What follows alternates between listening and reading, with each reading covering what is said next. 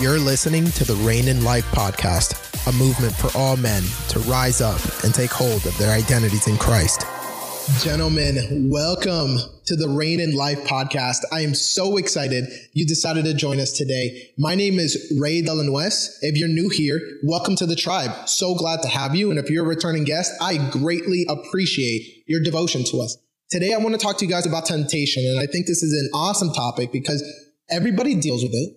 We all deal with it maybe a little differently, but we all are tempted by the evil one.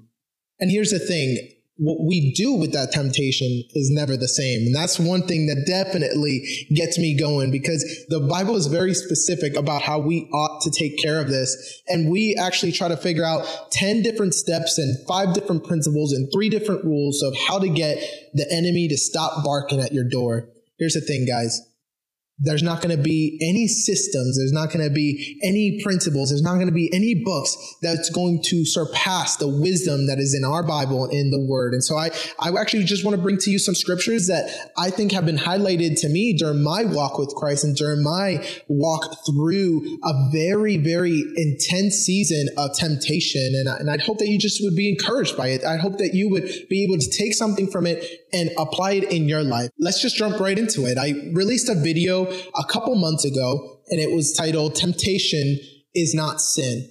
And really, what I wanted to get across was this message that anytime that you're tempted, it doesn't mean that you are sinning or that you're doing something wrong. And I delivered that video very fast because I'm aware that I'm trying to preach to a generation that has the attention span of a goldfish, really. And I'm, I'm part of that generation, guys. So this isn't me speaking down to anybody, but really, we have an issue with holding our, with, uh, getting, we really have an issue with having our attentions being held for longer than seven seconds on a, a video without something switching scene or something interesting happening. It's something that's near and dear in my heart because of the seasons that I've walked through and because of the victory that I feel like Jesus has championed for me in this area. So I just want to share this with you guys. You know, when I first became a Christian, I actually started to doubt that I was even saved.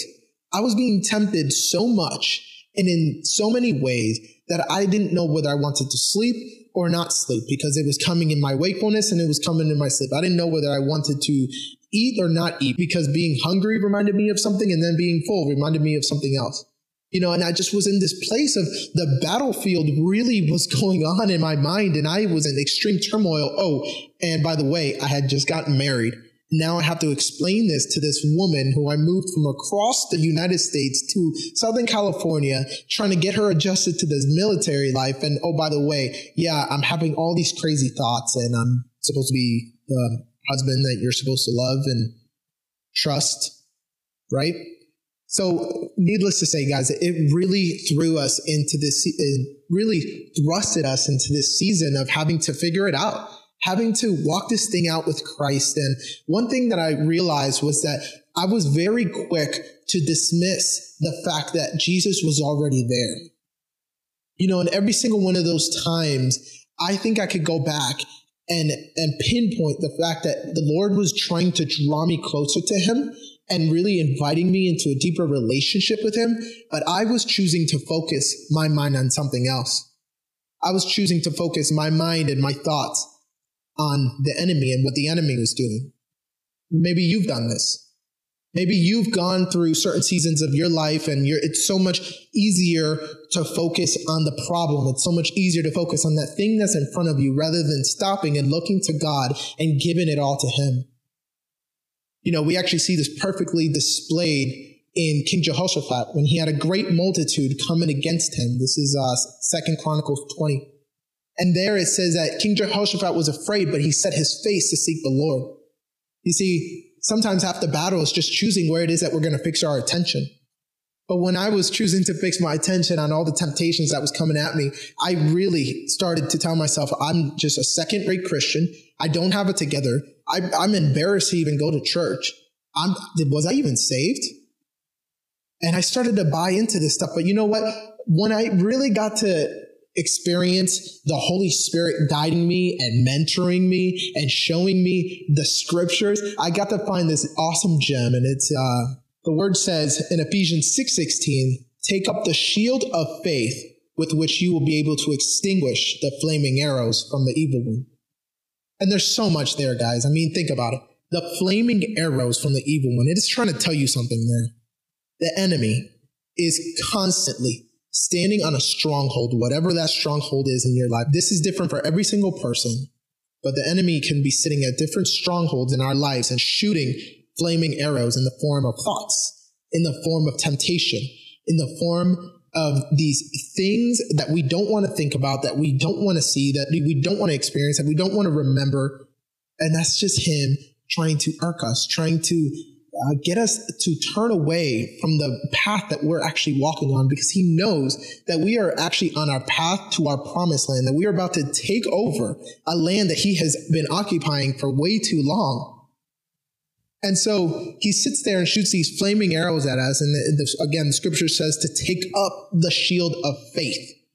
Now that sounds a little bit too easy, right? I mean, what does that even mean? Your shield of faith. Guys, that is the Bible. That is your belief in Christ. That is your belief in what the Bible is saying and that every single thing has, that is written in it is written for you. Now, check this out. And I don't want you to miss this. Pay attention. If a flaming arrow passes through your shield of faith, right? Doesn't stop there. Because you see, the next verse, Ephesians 6 17, says that you should take up the sword of the Spirit, which is the word of God. Now, that word sword in the Greek isn't actually the sword that you would take up and, and, you would use both hands with, and you're wielding this sword like as if you were a knight or some kind of Viking. No, it's the word for dagger right? And so this is the type of dagger that would have been seen in, in that time when Paul wrote uh, this letter to the Ephesians, where these Roman soldiers were carrying this little small metal blade on their hip that was specifically used for digging out arrows that may have pierced past their armor. That's amazing, guys. I mean, see the imagery here.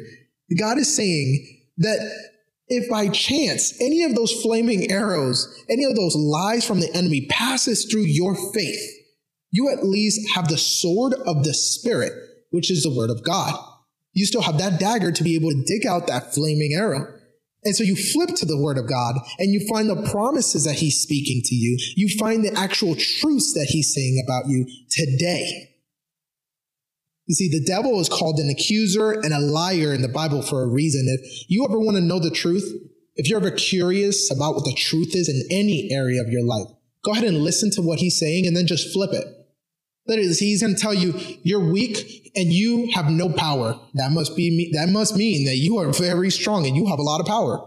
He tells you you're disgusting and and I hate you.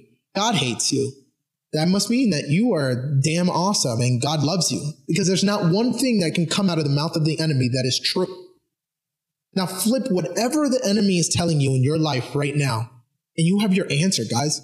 Be encouraged that the enemy is ever even trying to come at you. It's probably for a reason. It's for a good reason. It's because you're gaining ground in an area that he's occupied before. He knows how dangerous you would be if you actually stepped into your identity in that area and he knows that he must do everything that he can to keep you out of that. And so he, he starts to throw these flaming arrows at you and he makes sure that you do not inhabit that area that God has set out for you. He tells you that you're not worthy. He tells you that you're not man enough. He tells you that you aren't chosen, that you are a, that you aren't a saint. You know what I say? Whatever. I'm going to stand on the truth. I'm going to stand on, uh, on the Bible. I'm going to stand on faith and I'm going to believe and what the Lord is saying about me.